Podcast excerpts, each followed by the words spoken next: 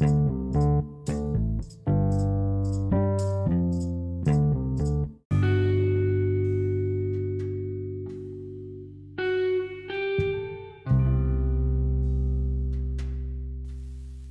teman-teman, apa kabarnya hari ini ya di hari Senin yang melelahkan kalau saya?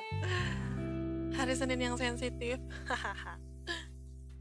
But anyway because it's a tired day because it's a long day so let's cheer ourselves with this book again and again I will read you uh, buku Pak Andrea Hirata yang berjudul Ordinary People, orang-orang biasa. Dan guess what? The, this is the ninth session. Ini sudah sesi yang ke-9, artinya berarti sudah mau berakhir buku ini dan uh, bab 9, oh sorry, um, sesi ke-9 ini akan diawali dengan bab 32 yang berjudul Hari Perampokan.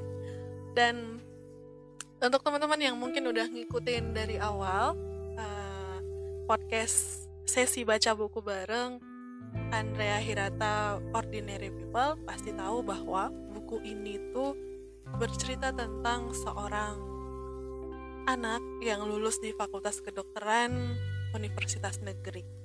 Tapi yang menjadi masalah adalah orang tuanya, ibunya dalam hal ini dia punya dana untuk menyekolahkan anaknya tersebut.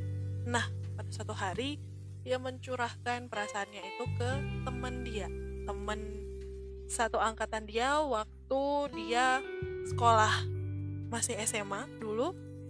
Dan waktu dia cerita, temennya ini pada dasarnya mereka ada 10 orang dan di buku ini disebut 10 sekawan. Dan karena mendengar keluhan salah satu temannya itu, akhirnya mereka bersepuluh ini yang hidup dalam uh, situasi hidup yang juga sulit, yang maksudnya tidak berkecukupan, akhirnya ingin memberontak dan ingin memperjuangkan agar anak dari sahabatnya ini bisa sekolah ke fakultas kedokteran. Dan satu-satunya cara yang terpikirkan oleh mereka adalah dengan melakukan perampokan.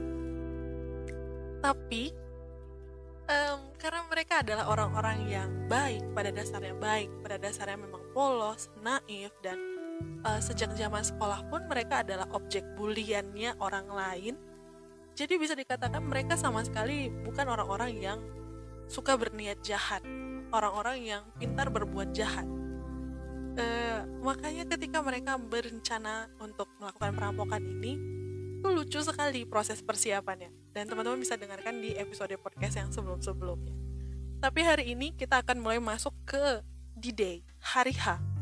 Hari yang akan mereka lakukan seluruh niat mereka dari bab 1 sampai bab 31 dan akhirnya mereka akan kerjakan di hari ini, di bab 32. So, tanpa berpanjang-panjang lagi, kita akan langsung lanjut ke bukunya. Kita akan dengarkan ceritanya sama-sama. Uh, siap-siap, ambil posisi yang paling nyaman untuk menikmati ceritanya hari ini.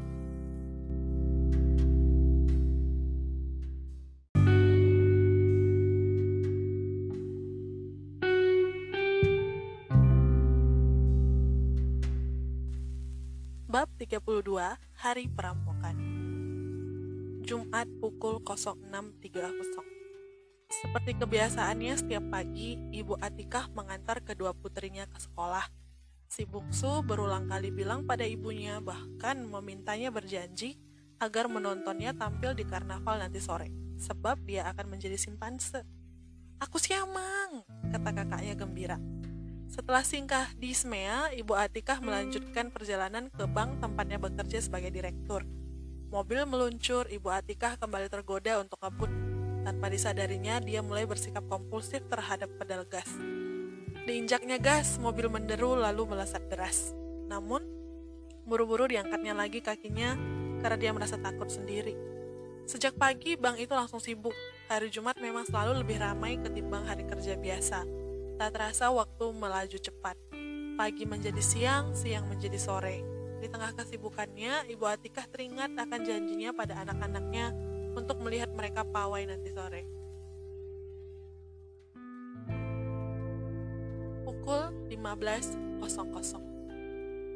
Setelah asyar, keluarga inspektur bersiap-siap mau melihat pawai. Mereka telah membuat bendera-bendera kecil yang akan dikibar-kibarkan sepanjang jalan. Senang inspektur melihat keluarganya gembira, apalagi dalam pawai nanti akan ikut pula putri sulungnya itu. Inspektur memboncengkan istri dan putri bungsunya naik motor bebek. Sepuluh menit kemudian, mereka sudah berada di bundaran kota. Di sanalah lokasi paling seru menonton pawai. Bergabung mereka dengan ribuan orang lainnya. Karena sangat ramai, si bungsu dipanggul di pundak ayahnya. Tiba-tiba terdengar bunyi kentongan dan hiruk-pikuk suara hewan-hewan macam kegaduhan di dalam rimba. Para penonton serentak menoleh ke sumber suara gaduh itu. Dan nun di sana di tikungan jalan itu, penonton terperanjat melihat segerombong serombongan besar kera semburat berlari kencang menyerbu kota sambil bersorak-sorai. Berupa-rupa jenis kera itu, ada lutung, beruk, babun, orang utan, simpanse, siamang, yang seakan baru turun dari gunung keluar hutan bakau, padang, rimba, dan gua-gua. Mereka berjingkrak-jingkrak, meraung-raung histeris. Jumlah mereka ribuan, bergelombang tak henti-henti menimbulkan pemandangan yang sangat dramatis. Pimpinan mereka adalah seekor gorila punggung perak yang tak lain guru Ahirudin sendiri. Para penonton tercengang, bersorak, dan bertepuk tangan menyambut karnaval yang hebat itu. Para fotografer tak henti-henti memotret. Ratusan lutung hitam menyeringai-nyeringai mendebarkan rombongan kera putih menghampiri penonton yang takut tapi senang. Anak-anak kecil menjerit-jerit tetapi tergoda untuk menyentuh makhluk-makhluk aneh itu. Lalu ratusan babun menyerbu. Meloncat akrobatik di atas punggung-punggung simpanse, bersalto, koprol, dan berguling-guling. Polisi sibuk mengamankan penonton yang berdesakan ingin melihat pawai dari dekat. Kera-kera itu sendiri bergerak-gerik, menggerung-gerung, lalu mendesis-desis bak seekor kobra seakan datang untuk membalas kekejaman manusia. Mereka kuat, gagah, dan beringas. Namun, topeng-topeng itu memperlihatkan seringai hewan yang terluka. Semuanya digarap guru akhir menjadi koreografi yang garang tetapi sangat emosional. Penonton takjub tak henti bertepuk tangan. Kian lama pawai itu kian memuncak. Penonton gempar melihat atraksi yang menakjubkan dan 10 orang itu meluncur tenang. Tetapi pasti menuju bank yang akan mereka rampok. Oke. Okay. Mereka berangkat naik dua mobil. Mobil tim satu disopiri Sobri. Penumpangnya Dina, Junilah, Handai, dan Honorun. Semua bertopeng badut, mendekap senjata, berkaos oblong, bercelana panjang training, dan bersepatu olahraga. Sebab berlari terbirit-birit seakan tak ada hari esok adalah harapan terakhir jika nanti diuber satpam atau polisi. Tak lupa masing-masing membawa botol kecil air minum yang dimasukkan ke saku celana training. Takut haus nanti selama berlari.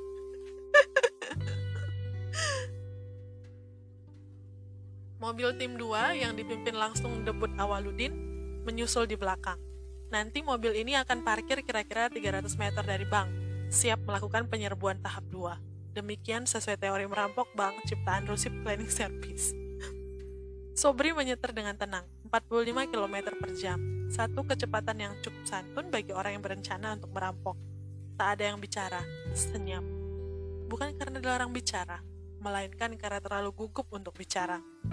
Sepanjang jalan mereka melihat orang-orang yang mau ikut pawai, berbondong-bondong dengan berbagai kostum.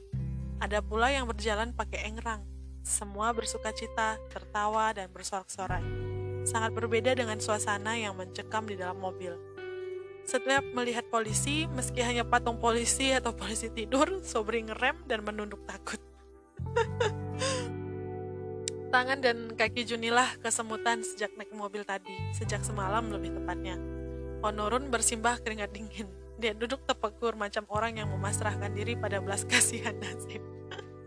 Hanya Handai Tolani yang masih tegar. Pasti karena dia adalah seorang pembicara motivasi dan orang pertama yang harus bisa dimotivasi oleh pembicara motivasi adalah dirinya sendiri. Minggir-minggir sebentar sob, minta Dina. Ada apa Dina? Minggirlah sebentar. Sobri minggir dan berhenti. Dina membuka topengnya, keluar dari mobil, lalu terdengar bunyi orang muntah-muntah. Selaku ketua tim satu, Honorun telah menyiapkan segala sesuatunya. Diserahkannya minyak angin pada Junilah. Junilah turun dari mobil, lalu menggosok-gosok tengkuk janda anak empat calon perampok bank itu. Dina sendawa berkali-kali. Bunyinya macam orang menggeser meja. Pemandangan seperti itu tak pernah ada dalam film aksi mana pun di dunia ini. Usai Dina muntah-muntah karena terlalu gugup, mobil meluncur lagi. Suasana makin mencekam sebab banyak kendaraan polisi lalu lalang untuk mengamankan keramaian pawai. Setiap terdengar sirine meraung, mereka menciut ketakutan, kecuali Handai yang tampak siap tempur. Tak ada yang perlu ditakutkan, Boy. Ingat, sekali gembira, sudah itu gembira. Kita harus belajar gembira dalam melakukan apa pun, termasuk perampokan ini. Andai memotivasi kawan-kawannya, sekaligus mencairkan suasana yang terlalu tegang. Ngomong-ngomong, apa kau sudah hafal redaksi gertakan itu sob? Tanya Handai. Luar kepala, jawab Sobri. Kentara sekali dia berusaha menguat-nguatkan suaranya. Serius, Sob. Serius, Dai. Bahkan aku punya tambahan gertakan sendiri yang lebih bagus dari gertakan karangan debut itu. Kaget yang lain mendengarnya. Oi, apa-apaan? Jangan kau menambah-nambahi sesuatu suka, sesukamu, Sob. Bisa celaka kita nanti. Redaksi gertakan buatan debut itu sudah bagus. Sudah sesuai standar redaksi gertakan orang yang mau merampok. Sesuai pula dengan ejaan yang disempurnakan. Usah kau ubah-ubah lagi. Protes Junila. Sangat khawatir dia dengan ulah sobri IQ merosot itu. Eh, tenanglah Jun. Hanya sedikit tambahan. Tengoklah gertakanku nanti lebih bernuansa budaya lokal Melayu Belantik nih. Gertakan bernuansa budaya lokal. Terengah-engah mulut Junilah di balik topeng badut bergincu tebal itu. Mendengar pembicaraan itu, Handai menepuk keningnya dengan tangan. Honorun menarik napas putus asa berkali-kali.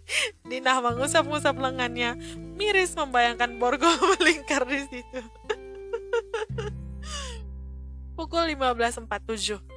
Akhirnya mobil tim satu sampai tempat parkir bank. Petugas parkir menaikkan palang. Macet sedikit palang itu, tetapi kemudian palang itu naik. Sobri menurunkan kaca mobil untuk mengambil tiket parkir. Dari dalam posnya, petugas parkir tertawa melihat orang-orang bertopeng di dalam mobil. Ai, ai, ai, badut-badut niat mau ikut pawai juga ya? Sapanya ramah dan gembira. Tipikal orang Melayu belantik. Dicatatnya nomor plat mobil itu. Tidak pak, Ci, kami bukan mau ikut pawai, kami mau merampok bank ini, kata Jundila. pak parkir tertawa tergelak-gelak. Aduh. Mobil masuk ke pekarangan bank. Sudah sore, sepi Honorun melihat-lihat kiri kanan depan belakang. Tak ada siapa-siapa. Pak parkir tadi duduk menghadap jalan raya membelakangi mereka. Sementara itu, di dalam bank, sambil menandatangani surat-surat, Ibu Atikah melirik arlojinya pukul 15.50. Ingin segera dia menyelesaikan tugas, lalu berangkat ke bundaran kota untuk melihat kedua putrinya tampil di pawai. Siapkan diri, perintah Honorun. Sobri, Handai, dan Dinah mengangkat senjata. Junilah mengangkat senjata dan laptop. Sampai hari H, dia tetap tak tahu untuk apa debut menyuruhnya membawa laptop itu. Honorun kembali mengamati situasi sekeliling. Setelah sekian bulan mempersiapkan diri untuk merampok bank, inilah saatnya beraksi. Jantung mereka berdegup-degup seakan palu gada memukuli dada mereka. Sekarang, perintah Honorun. Tak ambil tempo, Handai Tolani pembicara motivasi yang paling dulu melompat, lalu berlari kencang menyerbu bank itu. Bukan main beringasnya dia. Sobri, Dina, dan Junila berlompatan juga keluar dari mobil dan semburat mengejar Handai. Honorun menunggu di mobil untuk mengamati situasi, akan menyusul segera. Secepat kilat Handai sudah sampai di depan pintu bank. Namun, sekonyong-konyong dia berbalik, lalu berlari terbirit-birit kembali ke mobil. Sobri, Dina, dan Junila ikut-ikutan. Mereka juga balik kucing, lalu potong pating kembali ke mobil. Mengapa kan kembali? Tanya Honorun. Aduh, aduh, Run, gemetar aku Run. Jawab Andai Tolani. Gemetar hebat tubuhnya. Aku aku juga. Run takut aku. Ayo kita pulang saja Run. Kata Sobri. Aku juga aduh. Tetap berani aku kata Dina pucat pasti wajahnya. Kita bakal batalkan saja merampok ini Run. Ngeri Run ayo kita nonton poin monyet saja Run kata Handai lagi monyet muka kalian monyet kita sudah merencanakan nama perampokan ini. Rapat saja sudah 22 kali. Kembali sana, rampok bang itu. Aduh Run, tak bisa gue Run. Lemas lututku Run. Andai mau balas. Anakku banyak Run. Bagaimana anak istriku kalau aku masuk penjara nanti? Kata Sobri. Itu urusan rumah tanggamu Sob. Kembali sana kataku, rampok bang itu. Sekarang juga. Ketiga orang itu tak beranjak karena mental mereka sudah rontok. Kalau begitu, mari kita teriakan yelnya motivasi. Versi tidak lengkap. Kata Junila. Junila meminta Handai memimpin Yalia. Namun pembicara motivasi itu sudah mati nyalinya. Baiklah ikuti aku, Junila mengambil alih.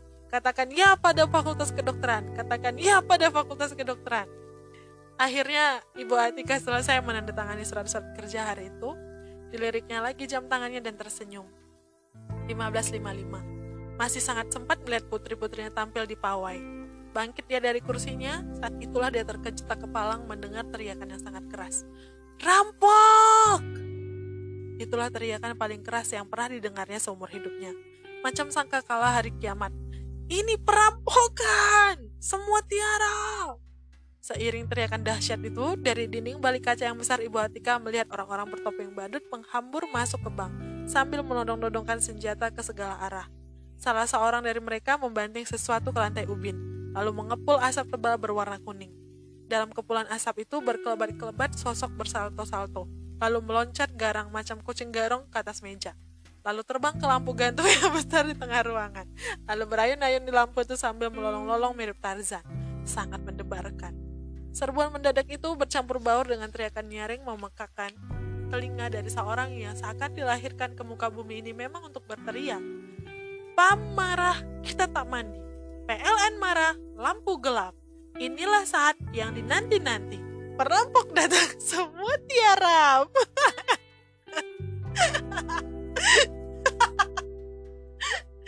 Dia mau ngerampok tapi buat pantun ya ampun. Handai, Dina, dan Junila saling pandang. Honorun yang tengah bersalto-salto terhenti saltonya. Sekarang mereka paham maksud Sobri dengan gertakan bernuansa budaya lokal itu. Tadinya Nyana, cara mengejutkan yang aneh itu sukses besar, sebab tahu-tahu seluruh pegawai bank termasuk para satpam dan Ibu Atika telah berkumpul di sudut ruangan dalam keadaan tiarap. Setelah tahap satu kejutan, Honorun bingung karena baru sadar bahwa dalam rapat-rapat itu tak pernah dibahas apakah kalau tahap satu selesai dia masih harus bersalto-salto atau tidak.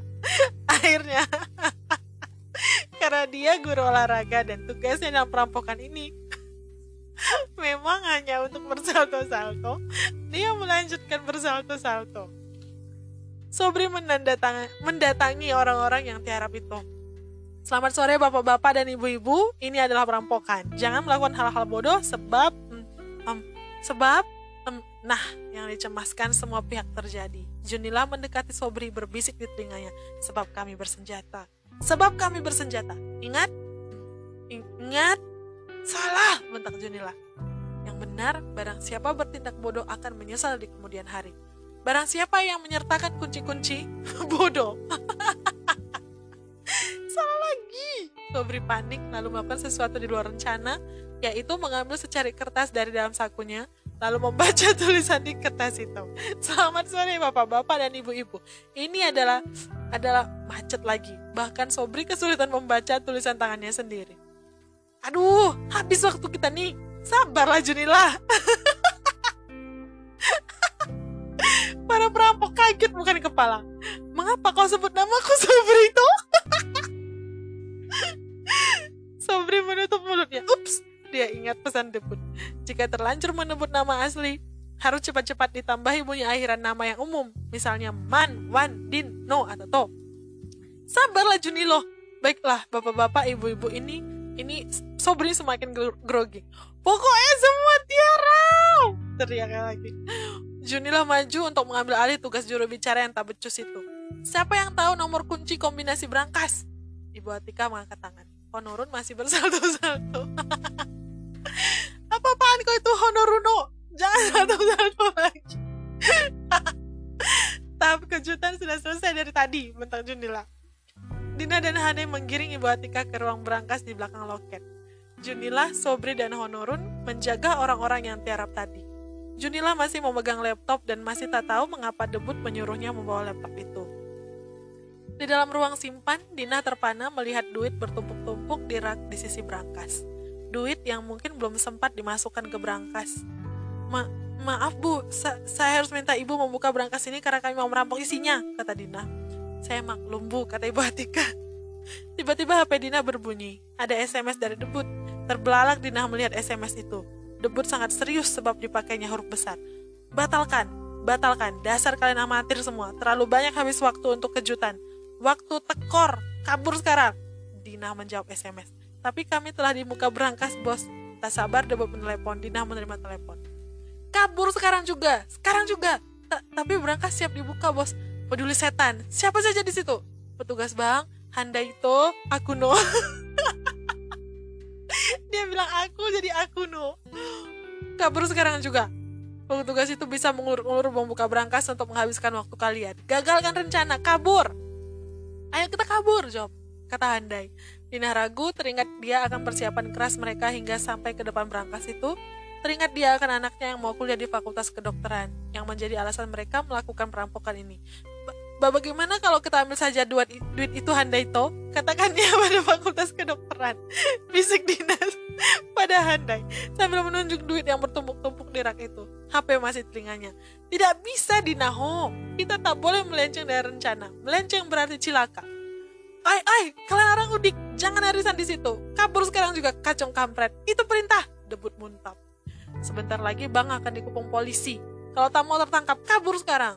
Pemandangan selanjutnya adalah Handaito, Honoruno, Dinaho, dan Sobrito kabur terbirit-birit macam dikejar iblis. Junilo berlari. wait, wait. Oke. Okay. Junilo berlari berjinjit-jinjit, maka paling ketinggalan. Apalagi dia membawa senapan dan laptop, jadi repot. Pontang-panting mereka melintasi halaman bank, lalu meloncat masuk kembali ke mobil. Sobri kembali menyetir. Sambil mengatur napasnya, dia berusaha setenang-tenangnya menuju pos parkir.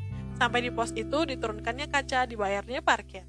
Hahaha, badut bayar parkir, kata Pak Parkir. Usahlah Pak Cik nih, banyak cakap lagi. Angkatlah palang tuh. Ay, sabarlah badut, palang nih memang suka macet. Perampok berdebar-debar melihat palang tak mau naik. Naik sedikit, mobil maju. Turun lagi. Sehingga Sobri ngerem mendadak. Demikian ulah palang itu berulang kali.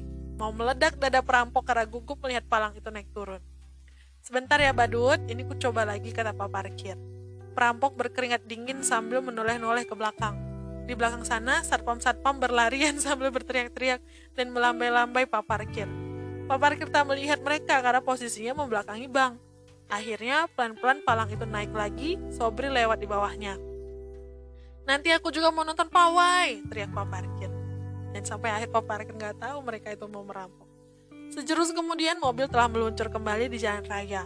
Tak pelan, tapi juga tak kencang, dan semua diam seperti ketika berangkat tadi. Sebab terlalu gugup untuk bicara, terlalu gemetar, bersimbah keringat, terengah-engah, dan takjub akan apa yang baru saja terjadi. Mimpikah itu tadi?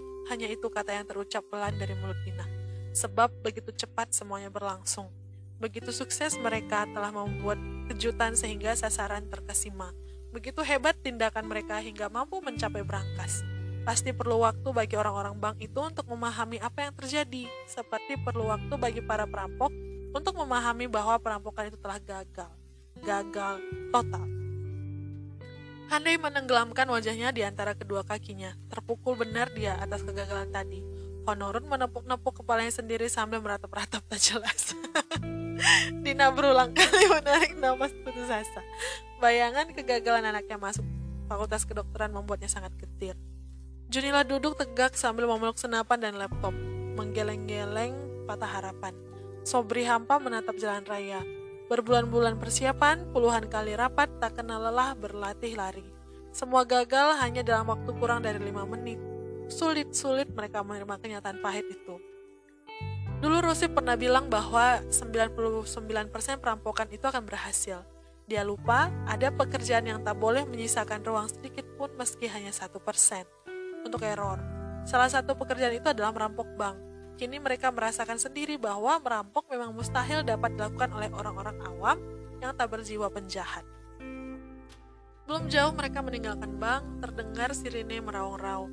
Mereka menepi dan berpapasan dengan mobil-mobil dan motor-motor polisi yang melaju sangat kencang banyak sekali mereka, seakan seluruh sirine dan seluruh polisi yang ada di dunia ini berlomba-lomba menuju bank itu. Menyakitkan hati kegagalan perampokan itu. Namun, paling tidak debut telah memberi perintah kabur pada saat yang tepat. Sedikit saja terlambat, pasti seluruh anggota tim satu tertangkap. Sebaliknya, kini mereka cemas memikirkan debut Nihe, Tohirin, Rusip, dan Salut. Pasti mereka mengendu situasi yang tak beres sehingga batal menyerbu bank. Yang bisa mereka lakukan hanya menyelamatkan anggota tim satu. Lalu di manakah mereka sekarang? Apakah mereka juga terbirit-birit melarikan diri atau telah tertangkap? Atau malah telah terkapar bersimbah darah di jalan raya, bertubi-tubi kena berondong timah panas? Dina makin cemas, sebab HP debut tak bisa dihubungi, ada sibuk. Dicobanya berulang-ulang gagal. Saat itu Dina tak menyadari bahwa anggota tim 2 masih berada dalam mobil yang disopiri Nihe. Mereka melewati taman kota, barisan pedagang kaki lima, deretan toko kelontong, lalu berbelok ke kanan, lalu meluncur dengan tenang menuju toko batu mulia. What a twist. Nihe memarkir mobil di depan toko itu. Sobri melirik jam tangannya lalu menambah kecepatan mobil tim satu. Tujuannya pusat kota. Dina heran sebab sesuai rencana seharusnya mereka ke dermaga dan meninggalkan mobil di sana. Belum sempat Dina bertanya, Sobri telah berhenti tepat di belakang mobil VW kombi yang disopiri Nihe tadi. Ganti topeng, pakai topeng ini, perintah Sobri sambil melemparkan topeng-topeng baru pada setiap orang. Mereka mengganti topeng badut itu. Selanjutnya, Dina terkejut melihat lima orang bertopeng meloncat dari dalam mobil VW kombi di depan itu sambil menenteng senjata-senjata laras panjang. Mereka berlari menyeberang jalan menuju toko batu mulia. Junilah, Sobri, Honorun, dan Handai juga meloncat dari dalam mobil dan ikut berlari menuju toko itu. Tinggal Dina sendiri dalam mobil yang tadi disopiri Sobri. Berbeda dengan kejadian di bank tadi, kali ini tanpa mercon asap, tanpa teriakan rampok, tanpa akrobat bersalto-salto, debut menyerbu masuk dan langsung menembak layar TV besar di dalam toko batu mulia dengan senapan serbu AK-47. Wah. Salut menembaki layar TV besar satunya. Tohirin menembaki CCTV di sudut-sudut. Dan Nihe menembaki lampu-lampu neon yang menerangi ruangan. Ledakan senjata api berdentum-dentum, peluru berdesing-desing dalam kegelapan, moncong senjata berkilat-kilat memuntahkan peluru. Orang-orang berteriak ketakutan, benda-benda yang ditembaki itu jatuh berhamburan ke lantai. Para perampok menyalakan senter yang telah dibebat ke moncong senjata. Tanpa memerintah apa pun, di bawah todongan senjata, semua penjaga toko termasuk Bastardin, security, dan beberapa pengunjung toko telah terpojok di sudut. Alat-alat komunikasi security dilucuti. Semua orang diminta melemparkan HP mereka ke muka, lalu berdiri menghadap dinding. Ledakan dahsyat senjata api membuat tak seorang pun berani membangkang. Sinar center menjelati ruang yang gelap, mencekam, Salut dan Debut mendekati Bastardin lalu menggiringnya menuju ruang penyimpanan uang. Di bawah todongan senapan, Bastardin membuka kunci elektronik ruang itu. Orang-orang di luar toko mendengar bunyi-bunyi ledakan dan heran melihat toko, toko gelap. Mereka menyangka gas meledak. Tak ada yang menduga toko sedang dirampok. Beberapa orang melihat-lihat ke dalam toko. Para perampok tak peduli karena semua telah mereka perhitungkan hingga detiknya. Di dalam ruang penyimpanan uang, Salut berdiri berhadapan dengan Bastardin. Terbayang saat kecil dulu dia sering ketakutan dihadang Bastardin. Kini dia menghadang Bastardin. Tak ada siapa-siapa, hanya dia, Bastardin, dan nasib yang tiba-tiba berbalik arah. Salut menyerahkan senapannya pada debut, lalu mengambil posisi seperti petinju siap memulai ronde pertama. Pukul, pukul! Bentak debut menyuruh Bastardin memukul Salut. Persis dulu, teriakan Bastardin menyuruh kawan-kawannya memukul Salut. Pukul kataku! Debut mengokang senapannya, Bastardin mengepalkan tinju, lalu melayangkannya ke muka Salut. Salut menangkis dengan tangan kiri lalu menghantam dagu Bastardin dengan siku kanan. Begitu keras pukulan itu hingga Bastardin tercengkang. Salut menyerbu Bastardin yang jatuh terlentang, siap meninjunya. Kepalan tangannya telah berada di atas muka Bastardin. Napasnya memburu mau membalas kekejaman Bastardin padanya sejak kecil dulu. Namun akhirnya Salut tak melakukan apa-apa. Dia bangkit, berdiri tegak, dan menerima kembali senapannya dari debut. Baru sekejap Dina melihat kawan-kawan yang menyerbu toko batu mulia itu, tahu-tahu mereka telah kembali sambil menenteng tas-tas besar. Di dalam toko, Bastardin kalang kabut. Karena alat-alat komunikasi di disita perampok, perlu beberapa waktu untuk menghubungi security di lapangan. Koordinator security, Bapak Gundul ngebut menyetir mobil menuju toko. Perampok sendiri telah berada dalam mobil VW Kombi. Mobil yang tadi disopiri Sobri ditinggalkan begitu saja. Kebut kata Debut. Oke bos. Nihe melirik kaca spion, Untuk memicu adrenalinnya, dia memutar lagu yang keras di tap mobil. Volume pol. Lalu dia menginjak gas. Ngebutlah Nihe seakan seumur hidupnya telah menunggu kesempatan itu. Para penumpang terbanting-banting. Minta dilarikan ngebut oleh orang yang baru tiga hari pandai menyetir adalah tindakan tidak bertanggung jawab.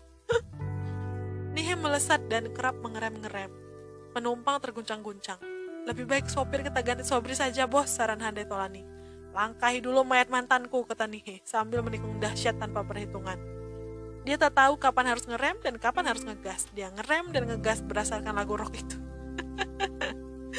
semakin keras lagu itu, semakin edan dia menerjang gas. Kalau lagu itu pelan, dia ngerem. Lalu tak ada ombak, tak ada angin, dia ngegas lagi. Dewe kombi oleng-oleng macam mau tumpah. Apakah kau lulus kursus nyetir itu, he? Tanya Honorun. Tidak. Terdengar sirine meraung-raung menuju mereka. Lima menit, he, debut mengingatkan. Beres, bos. Jawab nih, he. Tohirin meneropong ke belakang. Dilihatnya Nun di sana dua mobil sedan hitam melesat kencang mengejar mereka. Security toko mengejar. Nihe ngebut sejadi-jadinya sambil tak henti memencet klakson. Mobil deras tapi tak stabil, meliuk-liuk, mencemaskan, dan sering naik ke trotoar, sebab sopirnya goblok.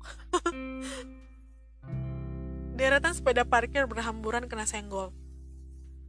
Kaki lima berantakan kena terabas. Orang-orang di jalan kocar kacir menyelamatkan diri.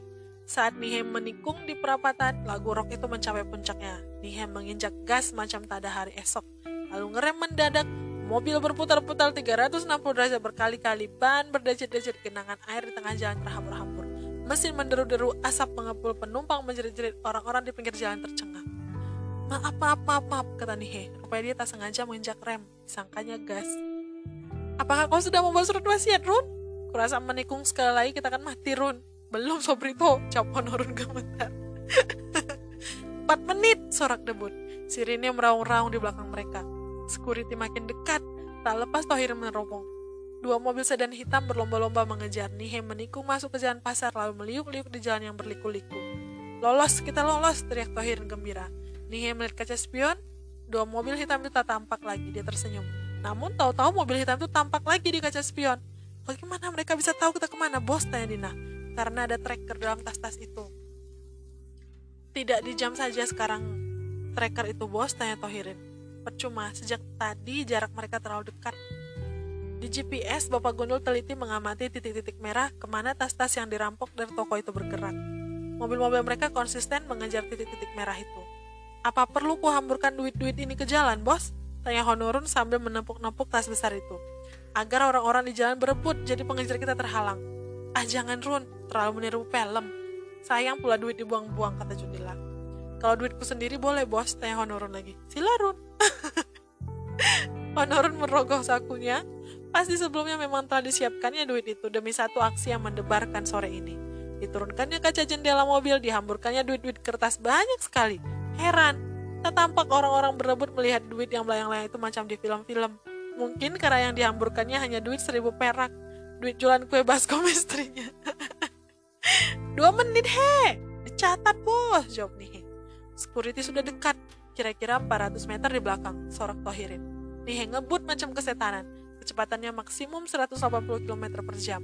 Dilarikan sopir profesional adalah berkah bagi para perampok dilarikan sopir goblok mungkin lebih berkah lagi sebab dia tak pakai otak yang penting sampai tujuan tepat waktu 30 detik teriak debut 100 meter mereka histeris Tohirin Oce oce stop di sini perintah debut. Nihe berhenti lalu mereka berhamburan keluar dari mobil sambil menenteng tas-tas besar itu. Mobil-mobil security berhenti di tempat yang sama beberapa detik kemudian. Mereka melihat perampok masuk ke gang pasar. Enam security berlari mengejar. Perampok kabur, berlari meliuk-liuk di gang-gang pasar. Security mengikuti titik merah di GPS, tapi segera bingung. Di tengah labirin gang yang berliku-liku. Perampok keluar dari salah satu mulut gang, lalu melemparkan tas-tas besar itu ke dalam mobil minivan di pinggir jalan itu. Debut masuk ke mobil itu, mengotak-atik sebuah alat, lalu meletakkan alat itu di antara tas-tas tadi.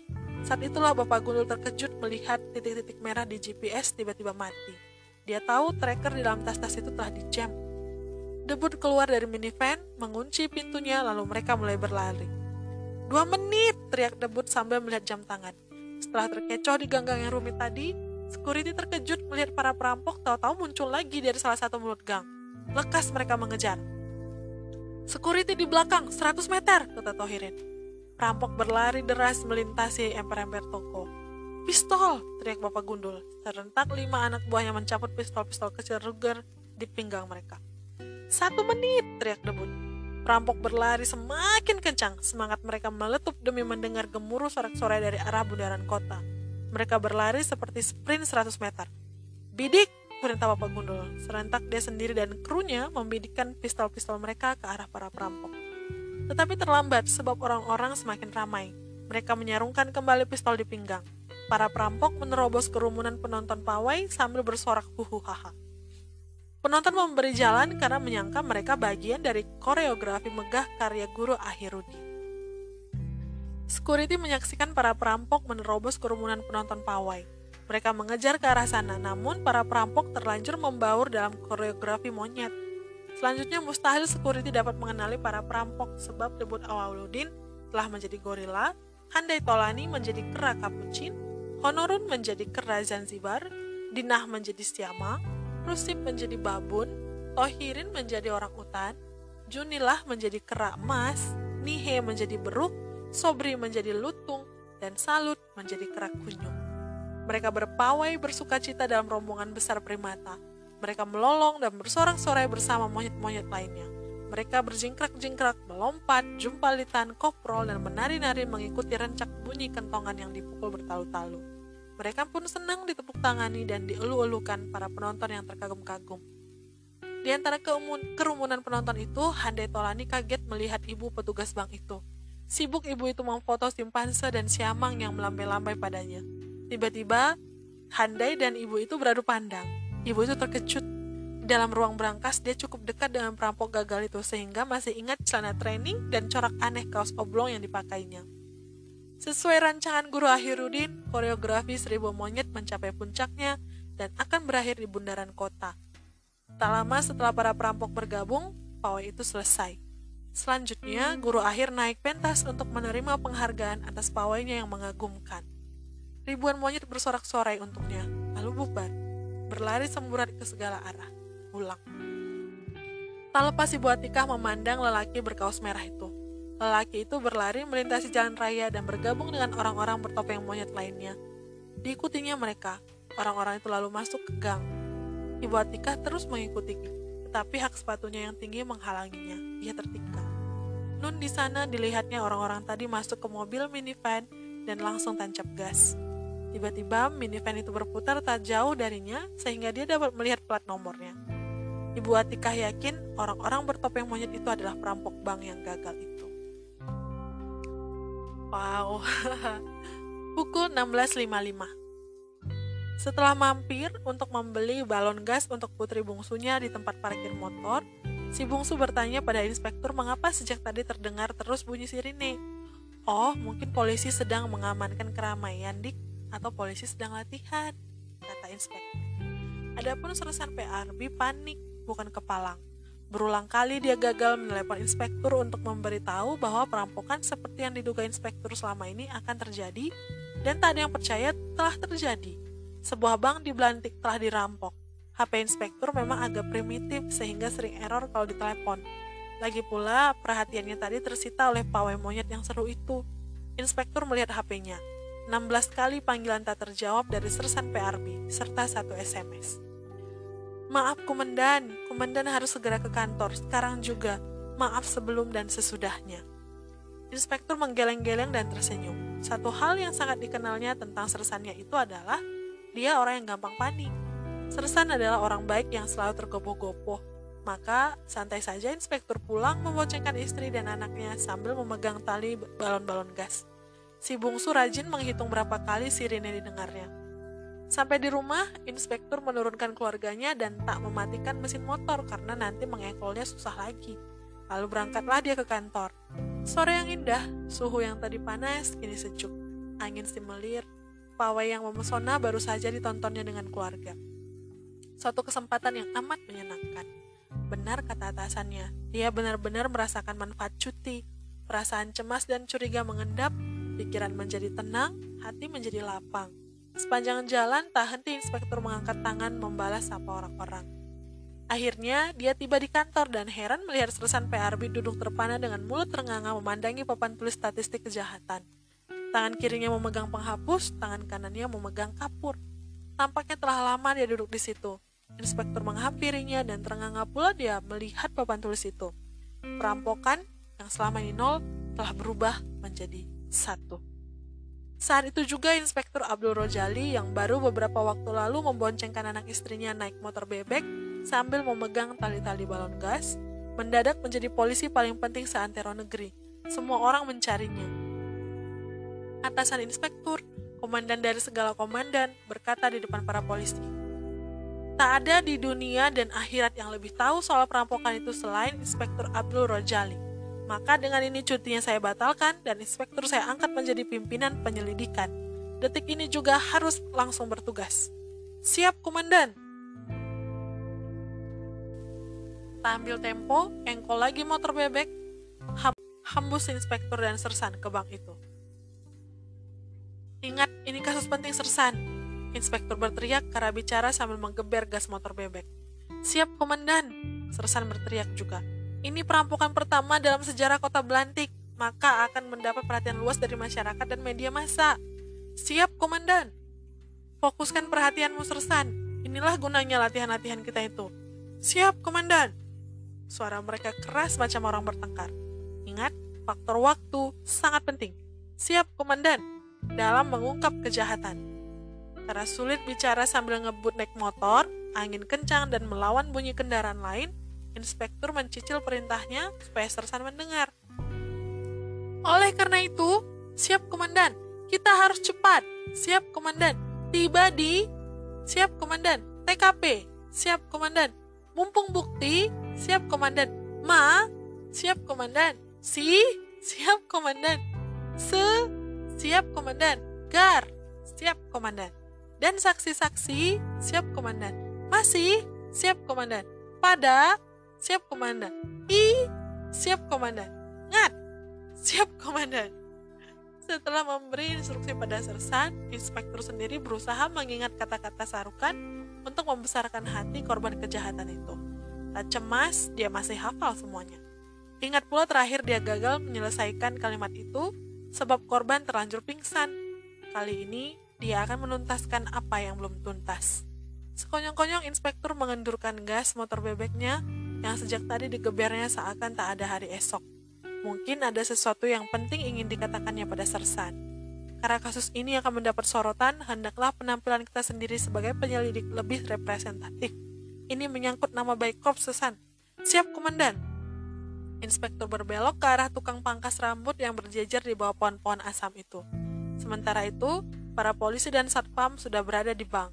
Semua menunggu Inspektur Abdul Rojali. Tak lama kemudian, Inspektur dan Sersan tiba dengan potongan rambut seragam, yakni pelontos habis, tetapi ada seonggok rambut di bagian depan kepala macam hutan kecil yang kesepian di tengah padang pasir.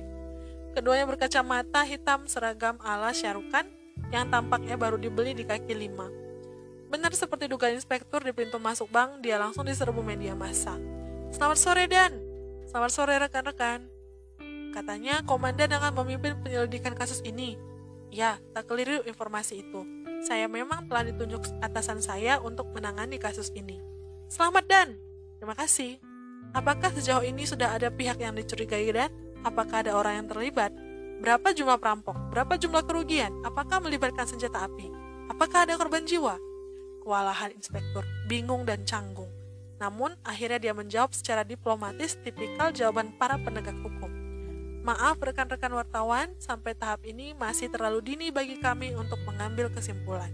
Semuanya masih dalam tahap penyelidikan, belum pe belum penyidikan. Jadi sabar ya rekan-rekan wartawan adalah misteri mengapa inspektur menyebut rekan-rekan wartawan. Padahal wartawannya hanya satu. satu foto dan, sila. Inspektur berhenti sebentar, tersenyum, sersan merapat, senyum juga. Flash. Setelah berhasil membebaskan diri dari kejaran para wartawan, inspektur dan sersan masuk ke bank. Media dilarang masuk, suasana agak tegang di dalam. Apakah perlu kubalut tempat ini dan? Bisik Sersan sambil menunjuk segulung pita kuning di tangannya. Tidak perlu Sersan, bisik inspektur. Nanti susah nasabah mau mengambil uang. Siap dan, seorang satpam mengenalkan inspektur pada pimpinan bank itu. Mereka bersalaman. Inspektur Abdul Rojali, Bu. Atikah, Pak? Ber berapa jumlah kerugian, Bu? Kalau saya boleh tahu, inspektur bertanya sekalian bersiap-siap untuk menyampaikan kalimat syarukan itu. Tidak ada, Pak. Tak sesen pun uang hilang. Terkejut bukan buatan inspektur, sekaligus gagal mengucapkan kalimat syarukan sebab korban kejahatan tampak senyum-senyum saja. Ah, gagal dalam hati inspektur. Selanjutnya, keanehan demi keanehan didengar inspektur bahwa dengan gampang perampok dapat menyambar uang yang bertumpuk di rak di dalam ruang simpan itu. Uang setoran yang belum sempat dimasukkan ke brankas, namun mereka tak mengambilnya. Jumlah mereka lima pak, semua pakai topeng badut. Mereka bertengkar sama mereka, amatir sekali, kata salah seorang saksi mata. Ada yang bersalto-salto pak, ada yang berbau minyak angin, dan mereka menyebut-nyebut fakultas kedokteran, kata saksi lainnya. Fakultas kedokteran? Iya pak, mereka membawa senapan dan semua mengantongi pistol. Jadi kami tak berani macam-macam pak, kata seorang ibu yang dari penampilannya pasti dia kasir. Nama mereka aneh-aneh, Pak. Junilo, Sobrito, kata saksi lain lagi. Mungkinkah para pelaku itu dari kartel Meksiko? Saya hati inspektur. Mereka menggertak pakai pantun, Pak, kata saksi ibu kasir tadi. Pantun? Mendengar informasi dari para pegawai bank, inspektur tercenung. Ketika masih bertugas di ibu kota provinsi dulu, tak terbilang banyaknya dia menangani kasus perampokan namun tak pernah dia mendengar kelakuan perampok seganjil ini. Dan baru dia tahu ada perampok yang peduli untuk melestarikan budaya lokal dalam perampokannya. Selanjutnya keterangan saksi-saksi senada seirama dan semua sepakat akan satu hal yaitu seumur hidup mereka tak pernah mendengar manusia berteriak sekeras perampok yang menyuruh mereka tiarap itu. Tak kusangka manusia bisa berteriak sekeras itu pak, kata seorang teller yang cantik samlohai bukan buatan dan tampak masih shock. Kurasa ini punya perampok, Pak. Mereka ketinggalan. Kata salah seorang satpam. Inspektur mengamati kertas itu isinya semacam tulisan ancaman-ancaman untuk merampok. Namun susah sekali dibaca sebab tulisan itu jelek sekali, macam tulisan anak kelas 2 SD. Inspektur mengucapkan terima kasih dan merasa cukup mendapat informasi. Mungkin ada lagi yang mau disampaikan, Bu? Tanya inspektur pada Atika. Ibu Atika teringat akan apa yang dialaminya tadi sore di bundaran kota serta plat nomor mobil orang-orang bertopeng monyet itu. Tapi dia menjawab, tidak ada pak. Inspektur dan sersan minta diri. Seperti telah diduganya, media massa telah menunggunya dekat motor bebeknya. Bagaimana Dan? Apakah ada temuan-temuan yang bisa kami kabarkan kepada masyarakat? Maaf, seperti saya katakan tadi, semua masih dalam tahap penyelidikan. Terima kasih. Luar biasa, dua perampokan sekaligus dalam sehari. Bagaimana komentar komandan? Inspektur terpana. Apa katamu rekan-rekan? Dua perampokan? Perampokan apa? Oh, inspektur belum tahu rupanya. Belum, saya belum mendapat laporan. Toko batu mulia juga kena rampok dan... Yang benar. Sambil tempo inspektur menerjang engkol motornya, setelah diengkol 18 kali hidup.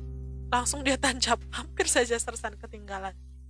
Sampai di toko batu mulia, inspektur maklum tak mendapat laporan soal perampokan di toko itu sebab pemilik toko Bastardin bersikap acuh tak acuh seakan tak terjadi apa-apa.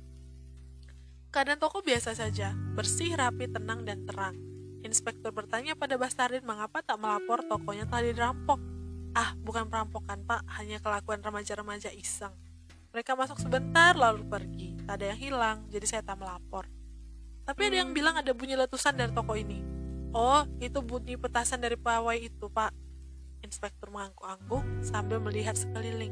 Semua memang tampak beres, kemas, rak-rak kaca utuh, berkilau-kilau batu mulia yang mahal di dalamnya. Tak ada indikasi telah ke terjadi kekerasan di dalam toko itu. Maka inspektur dan sersan minta diri. Sepeninggal mereka, Bastardin, Jamin, Tarif, dan Bapak Gudul, kepala security, melakukan rapat darurat. Wajah Bastardin macam kertas diremas-remas. Jamin dan Tarif yang selama ini selalu semeringah, sentosa dan Gemah ripah tiba-tiba pucat pasi. Syok berat mereka. Bapak Gundul mengingatkan trio Bastardin agar waspada, karena katanya para perampok itu bukan sembarang perampok. Mereka efektif, tegas, tenang, tapi sangat cepat. Mereka merampok hanya dalam waktu kurang dari dua menit. CCTV tak berguna karena mereka menembak lampu-lampu. Mereka terkoordinasi dengan baik. Mereka mengerti teknologi, jago membalap, dan sangat brilian cara kaburnya dengan membaur dalam pawai monyet itu. Tak pernah aku tahu ada perampok sehebat itu. Sangat profesional. What? Profesional? Tapi memang dahsyat ya yang dilakukan 10 sekawan. Wow.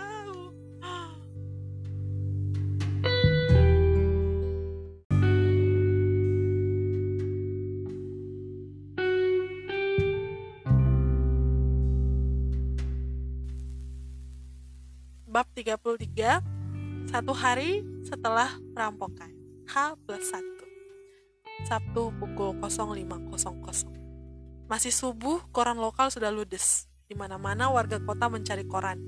Yang tak langganan koran dan tak kebagian, membelinya di kios-kios. Menyerbu warung-warung kopi karena di sana ada koran. Satu koran dirubung 10 orang. Semua tercengang melihat foto Inspektur Abdul Rojali dan sersan PRB yang besar dan keren bukan main di halaman muka. Potongan rambut mereka hutan kesepian di bagian depan kepala, berkacamata hitam besar, seragam. Headline-nya pun spektakuler. Perampok amatir gagal merampok bank. Lalu ada judul kecil, diduga pelakunya dari fakultas kedokteran. ya. Setelah itu, tak ada hal lain yang dibicarakan warga Belantik selain perampokan itu. Terutama soal konyolnya para perampok sebagaimana dikisahkan di koran. Pengunjung warung kopi heboh, belanja dapur kesiangan, anak telat dijemput di sekolah, cucian lupa diangkat, ikan hangus di penggorengan. Lain waktu rampok tokoku, kata lagi gendut berkaos singlet itu. Supaya aku bisa tertawa, terpingkal-pingkal kawan-kawannya. Sore itu pula mulai tampak beberapa anak muda berpotongan rambut hutan kesepian dan berkacamata hitam besar gaya Inspektur Abdul Rojal yang sersan PRB. Semua terhibur oleh perampokan yang konyol itu. Heboh benar hayalak mengejek dan menertawakan para perampok yang dungu. Semua tergelak-gelak, kecuali Inspektur Abdul Rojali. Dia diam seribu bahasa, bersedekap dan tercenung. Kata misterius bergaung-gaung dalam kepalanya. Tak ditemukan bukti forensik apa pun di TKP, termasuk di surat perampok yang tertinggal itu. Sidik jari yang ada di surat itu hanya sidik jari satpam bank yang terlanjur memegangnya. Inspektur curiga boleh jadi kertas itu sengaja ditinggal oleh para perampok sebagai bagian dari selera humor mereka yang buruk. Dari cara pelaku memegang senjata seperti tampak di rekaman CCTV, Inspektur tahu mereka tak biasa memegang senjata. Lebih teliti, pause, zoom in, sesuatu di saku celana training setiap perampok yang diduga pegawai bank sebagai pistol, sesungguhnya bukan, lebih persis seperti botol air minum kecil. Ya. perampok tampak terus bergerak tak pernah diam, seolah mereka tegang dan gelisah. Sesungguhnya tidak. Setelah berkali-kali menelaah video itu, inspektur tahu bahwa para perampok sebenarnya memperhitungkan gerakan mereka dengan teliti dan sadar akan posisi mereka terhadap CCTV.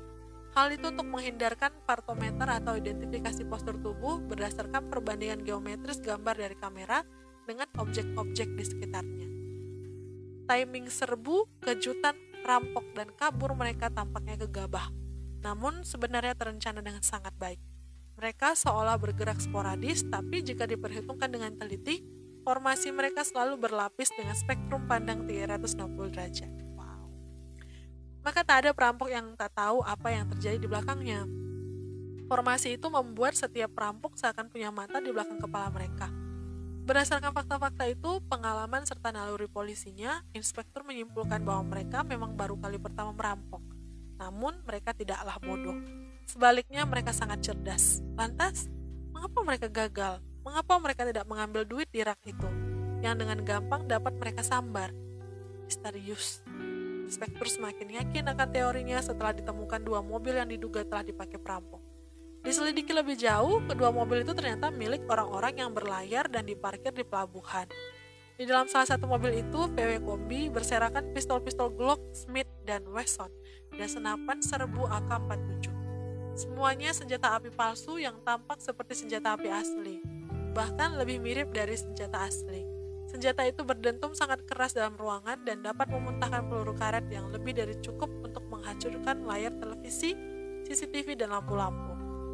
Inspektur tak heran waktu unit forensik bilang tak ditemukan bukti forensik apa pun di dua mobil itu. Tak ada puntung rokok, bekas permen, tisu, bercak-bercak, atau serat-serat. Bahkan tak ditemukan selembar pun rambut. Berkas yang menempel di setir, tuas persneling, handle pintu mobil, tape mobil, tempat duduk, kaca spion, dashboard, dan senjata-senjata itu hanyalah tekstur dari sarung tangan karet. Dari juru parkir di bank, diketahui perampok tak menyembunyikan identitas mobil mereka. Mereka datang dan pergi dengan tenang, serta membayar parkir macam orang lainnya. Inspektur tahu perampok sangat percaya diri karena mereka telah merancang setiap langkah mereka sedetail mungkin, hingga hitungan detik. Apa pun yang akan dilakukan juru parkir, nasabah, pegawai bank, atau satpam tidak relevan dengan rencana rapi yang telah mereka susun. Pukul 08.00 Perampok merasa lega karena tak tertangkap security ataupun yang berwajib selama merampok. Masing-masing merayakan kebebasan dari bala dengan cara sendiri-sendiri. Rusip mengajak istri dan anak-anaknya piknik ke kebun binatang. Nihe dan Junilah kesawan lagi, memotong rambut lagi, gaya pasca merampok bank. Debut membaca buku silat. Sobri, Honorun, Salut, Hane, dan Tohirin berleha-leha di warung kopi. Semua senang, kecuali Dinah yang bingung dan takjub akan apa yang terjadi. Dilihatnya dirinya di depan kaca, dua hari yang lalu dia masih penjual mainan anak-anak di pinggir jalan. Hari ini, dia adalah perampok bank. Lebih dari itu, dia gundah memikirkan kegagalan perampokan itu, yang berarti putuslah harapan bagi putri sulungnya untuk dapat kuliah di fakultas kedokteran. Di tengah senda gurau dan sentosanya menghirup kopi susu, tiba-tiba Tohirin macam kena step. Rupanya dia teringat pada surat untuk pimpinan redaksi koran lokal itu. Melompat dia, engkol motor lalu ngebut. Heran Sobri, Honorun, Salut, dan Handai dibuatnya. Sepanjang jalan, ketir-ketir Tohirin mengharap istrinya belum menyampaikan surat itu ke koran lokal. Untung tak dapat diraih, malang tak dapat ditolak. Yang paling ditakutkannya terjadi, surat itu tak tampak lagi di meja ruang tamu. Lisko, sudah kau kirim suratku itu ya? Lisko Daria yang sedang menggulung rambutnya pakai gulungan plastik menjawab kalem. Sudah bang, kemarin. Panik Tohirin, lekas dia ke kios buku debut. Debut yang sedang asik membaca buku silat terkejut melihat Tohirin gemetar. Drama apa lagi ini, boy? Tohirin menceritakan semuanya. Apakah kau cantumkan alamatmu di surat itu, Rin? Tanya debut cemas. Tidak, Bud. Hanya namaku sebagai pengirim. Tapi surat itu kulampiri fotokopi KTP. Terbelalak debut. Tak sekalian kau lampirkan surat kamu, Rin. Debut membekap wajahnya dengan tangan berpikir keras untuk menghadapi situasi super gawat ini. Gara-gara surat bodoh itu, komplotan mereka bisa terbongkar hari ini juga. Debut mengangkat wajahnya sehingga tangannya hanya menutup mulut. Tapi di koran hari ini tak ada kabar soal suratmu itu, Rin. Mungkin suratmu itu belum dibaca pimpinan redaksi. Terbetik sedikit harapan. Berikutnya, anggota komplotan lainnya dipanggil. Lengkap 10 sekawan berkumpul di kios buku debut sambut menyambut mereka menyumpahi-yumpahi Tohirin. Setelah reda penghujatan, strategi disusun untuk mengambil kembali surat itu dari kantor koran lokal.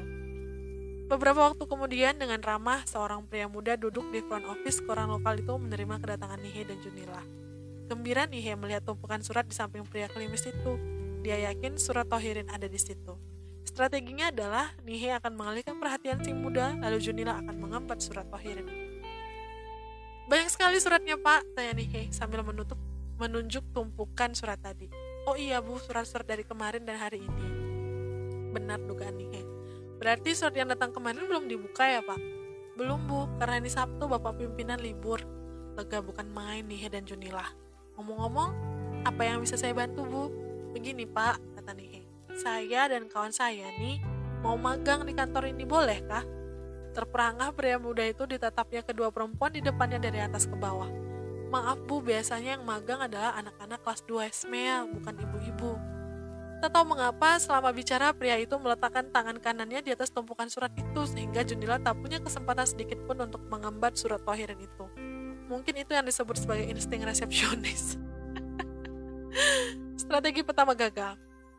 Strategi kedua adalah Tohirin datang langsung menemui pria itu untuk menarik kembali suratnya. Pria itu menyamakan nama pengirim surat dengan KTP yang ditunjukkan Tohirin. Dalam waktu 5 detik, surat itu telah berada di tangan Tohirin. Ya ampun, kenapa dari tadi? Mengapa dari tadi 10 sekawan tidak melakukan strategi kedua itu sudah diramalkan oleh guru-guru mereka waktu mereka masih sekolah dulu. Itu alasan mengapa mereka dicampakkan ke bangku-bangku belakang itu. Pukul 22.00 Sebentuk kepala muncul di permukaan sungai Linggang, disusul dua kepala lainnya. Pasukan katakah itu? Yang lagi mengintai musuh? Bukan. Mereka adalah para penyelam profesional yang disewa Bastardin dan beroperasi di bawah komando pimpinan sekuritinya. Bapak Gundul bermata kejam. Tiga kepala tadi tenggelam lagi. Tahu-tahu muncul lagi di samping speedboat sebelah sana. Mereka naik ke speedboat, lincah tak bersuara seperti ninja. Bapak Gundul sendiri berada dalam mobil jeep di luar. Sejurus kemudian, dia kecewa menerima laporan dari para penyelam bahwa yang mereka cari-cari tak ditemukan dalam speedboat itu. Exit, exit, pria Bapak Gundul lewat HP. Lalu dia beranjak dari situ. Trio Bastardi dan Bapak Gundul yakin duit mereka masih berada di dalam pulau. Sebab duit sebanyak itu tak mungkin dibawa naik pesawat karena akan terlacak scanner di bandara. Lalu tanya-tanya petugas. Kemudian uang itu dibawa sedikit demi sedikit.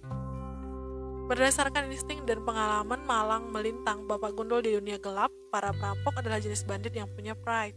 Mereka tak akan melarikan uang rampokan mereka sedikit demi sedikit macam orang cicil kredit beli panci. Bagi mereka itu kehinaan atas reputasi mereka. Maka Bastardin dan Bapak Gundul telah menyebar seorang di pelabuhan, dermaga, bahkan pangkalan perahu nelayan untuk mengamati para penumpang kapal, nelayan, atau siapa saja yang berurusan dengan transportasi air. Mereka pun pasang telinga di warung-warung kopi dan memperhatikan orang-orang yang mencurigakan. Operasi itu mereka lakukan dengan sangat diam-diam, sebab polisi tak boleh tahu demi melindungi kejahatan yang jauh lebih besar, yang melibatkan para penggelap dan koruptor kelas.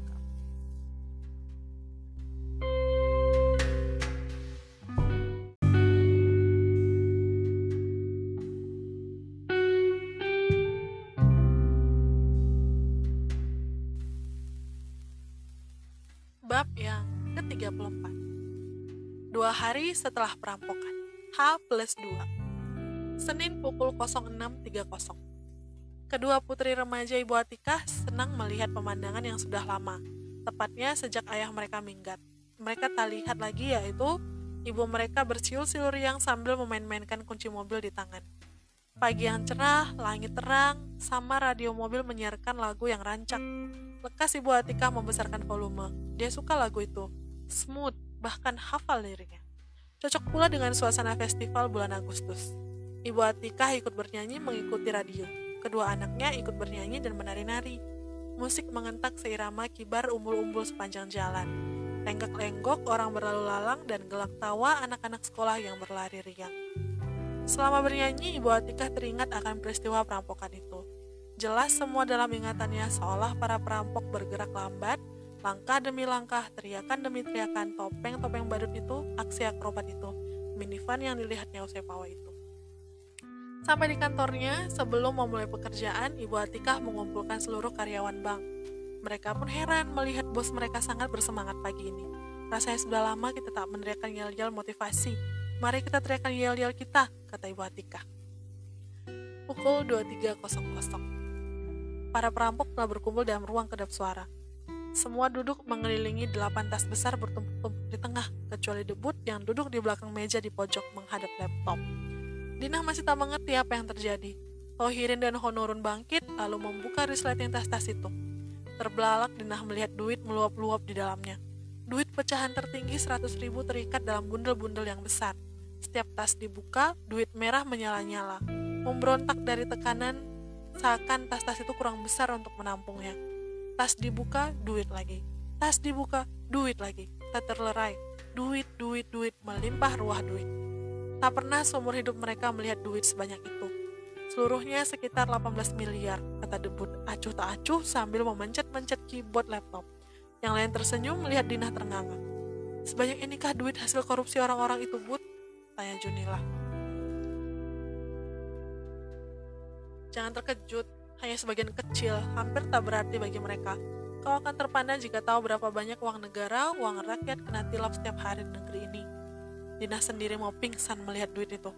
Bagaimana kan tahu ada duit di toko batu mulia? Tanya takjub. Tohirin tersenyum. Rupanya dia yang telah lama bekerja di pelabuhan curiga melihat orang-orang yang tak dikenal menurunkan tas-tas besar dari kapal, lalu membawa tas-tas itu dengan mobil. Dia kemudian tahu tas-tas itu dibawa ke mana. Sekarang Dinah mengerti mengapa Handai mencegahnya mengambil uang di rak di bank itu dan mengapa debut mendesaknya untuk kabur karena perampokan bank itu memang dirancang debut untuk gagal. Sebab sejak mula sasaran perampokan sesungguhnya bukanlah bank itu, melainkan toko batu mulia. Wow, kata mereka jenius gak sih ini? Kok jadi begini? Perampokan bank itu hanya untuk pengalihan, suatu strategi yang aneh, konyol, dan sangat riskan. Hasil kombinasi pemikiran ganjil dari seorang pedagang buku idealis dan seorang penghayal yang suka berandai-andai. Namun, bukankah sangat sukses? Mengapa kalian tak memberitahuku rencana sebenarnya sejak awal? Tanya Dina. Sebab kau seorang peragu, kata Ninghe. Ragu lebih berbahaya dari bodoh, kata Handai. Mulai dengan pandangan motivasinya. Selain peragu, kau juga bodoh, kata Sobri. Ragu plus bodoh sama dengan borgol, Handai menyimpulkan. Lalu mengapa kita tidak masuk ke toko itu malam-malam saja? Dina penasaran. Tak bisa, jawab Debut. Securitynya sangat ketat, canggih. Mereka punya CCTV inframerah. Resiko ketahuan jauh lebih besar. Jadi toko itu hanya bisa dirampok secara mendadak, belak-belakan di siang bolong. Dari mana kau mendapat senjata-senjata palsu itu?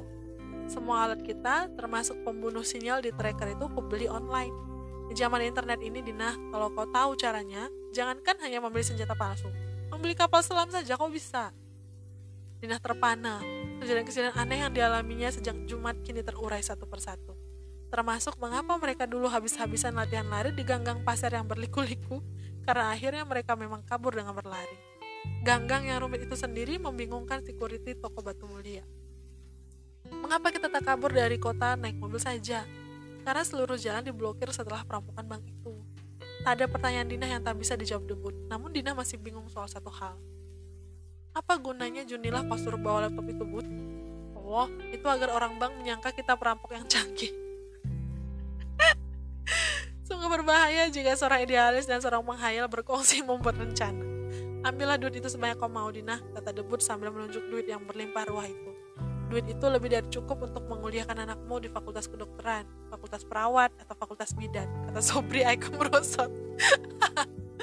yang lain tergelak.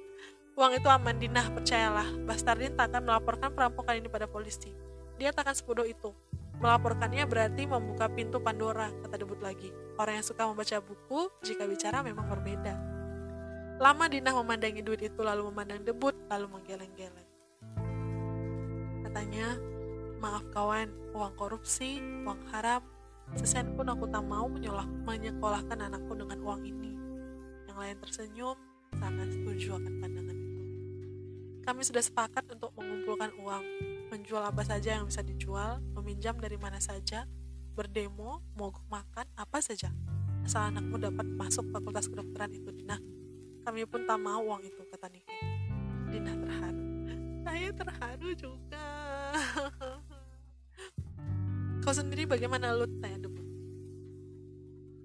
Sila ambil duit itu sebanyak kau mau. Kau bisa operasi plastik biar ganteng. Selalu tersenyum uang ini terlalu banyak untuk kubut melihat uang ini tak tahu mengapa aku pun merasa ganteng. Sal bangkit lalu menghampiri cermin di dinding. Dia bercermin semua tahu. Sudah sangat lama dia tak mau bercermin karena benci pada wajahnya sendiri. Satu pertanyaan lagi bud kata Dina. Bagaimana dengan topeng-topeng monyet itu? Oh maaf Dina. Untuk urusan topeng itu namaku bukan debut. Namaku Cynthia wow.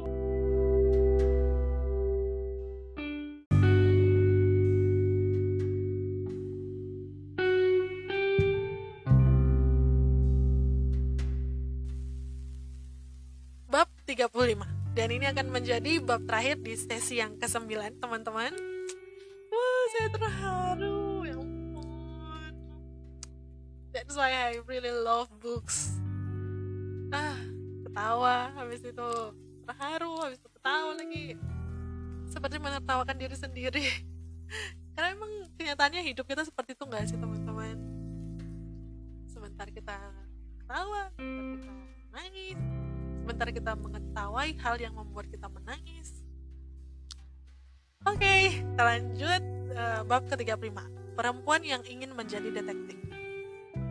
Apakah ada buku-buku detektif bang debut yang suka eh, yang sudah cukup terkejut melihat ibu cantik itu semakin terkejut mendengar jenis buku yang dicarinya. Sempat tadi dia menduga ibu itu mau mencari tabloid, majalah wanita dan gaya hidup, buku resep masakan atau buku-buku tentang kruistik. Saat itu ada Sobri di situ, Terkejut tak kepalang dia melihat ibu itu. Lekas-lekas dirapatkannya koran yang sedang dibacanya ke wajah. Oh ada bu, ada beberapa, bagus-bagus, ada juga dalam bahasa Inggris. Melihat penampilannya, debut dapat menduga kapasitas ibu itu. Ibu datang pada saat yang tepat. Baru ku dapat buku-buku bagus yang ditinggalkan turis-turis di hotel, dijual orang-orang hotel padaku. Kalau suka kisah detektif, tentu ibu suka kisah-kisah Sherlock Holmes. Iya, saya suka. Nah, lihat ini. Debut mengambil sebuah buku dari rak. The Sherlockian. Ditulis oleh Graham Moore. Buku bagus, Bu. Aku pun sudah membacanya. Ibu Atika memborong buku-buku detektif dan beberapa majalah lama tentang senjata api. Mengapa abang menamai kios buku ini heroik? Karena saya miskin, Bu. Tergelak Ibu Atika, lalu dia beranjak pulang. Terlompat Sobri dari tempat duduknya. Dia bilang, Bud, itulah ibu pimpinan bank yang kita rampok itu. Aduh, untung tadi aku melihatnya lebih dulu. Jadi sempat aku sembunyi di balik koran. Hampir saja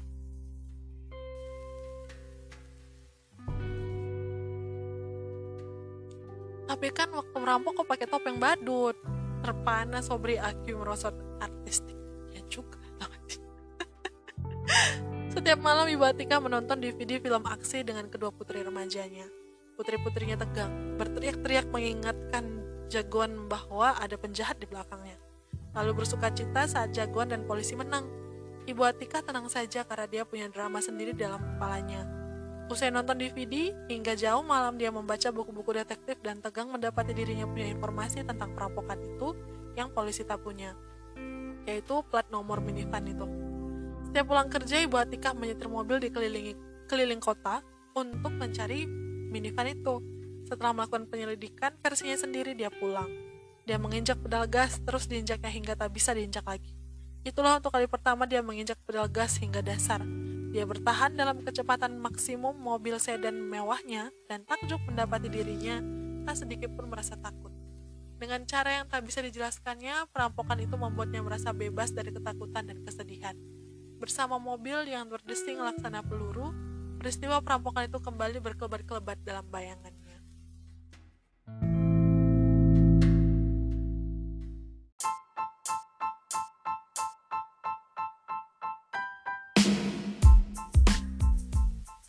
Oke, itu tadi dia teman-teman semua.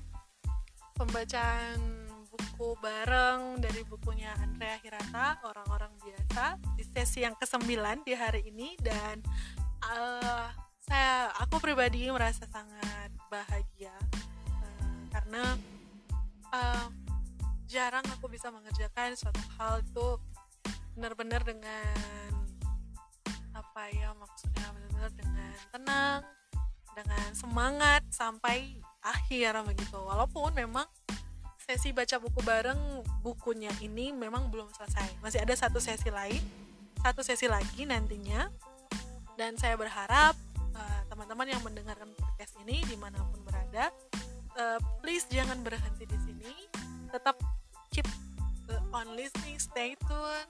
Kalau saya update uh, sesi ke 10 kita akan mengakhiri buku ini bersama-sama uh, saya masih penasaran. Ini sebenarnya anaknya Dina nih masuk fakultas kedokteran atau enggak gitu? Habis itu uang yang mereka udah rampok sekitar 18 miliar itu mereka buat jadi apa gitu kan? Tapi bener-bener terharu waktu tadi yang sesi mereka uh, bilang kau ambil sudah uang itu berapapun kau mau untuk sekolahkan anakmu. Tapi Dina sebagai orang yang betul-betul naif, baik, polos dan betul-betul baik sampai akhir uh, menyadari bahwa tidak ada gunanya menyekolahkan anaknya dengan uang haram. Dan mental seperti itu tuh dalam kehidupan nyata sudah sangat-sangat sulit untuk kita dapati. Mungkin ini jadi satu pelajaran juga untuk aku secara pribadi. Karena ya aku merasa melihat 10 sekawan ini seperti melihat mereka itu tidak hanya hidup untuk hari ini, tapi hidup untuk nanti, bahkan setelah kematian. Artinya iman mereka itu menyelamatkan mereka begitu. Menyelamatkan mereka untuk terjatuh ke jalan yang mereka tahu tidak benar. But that's it guys. Saya benar-benar suka buku ini dan saya harap teman-teman juga suka. Jadi ya tetap uh, dengarkan nanti sesi 10-nya ketika saya update dan untuk teman-teman yang ada saran, masukan, dan segala macamnya please kindly send me your voice note and I will really grateful to receive it. So see you guys in the next chapter of next episode and stay safe, stay healthy, stay happy. Bye bye.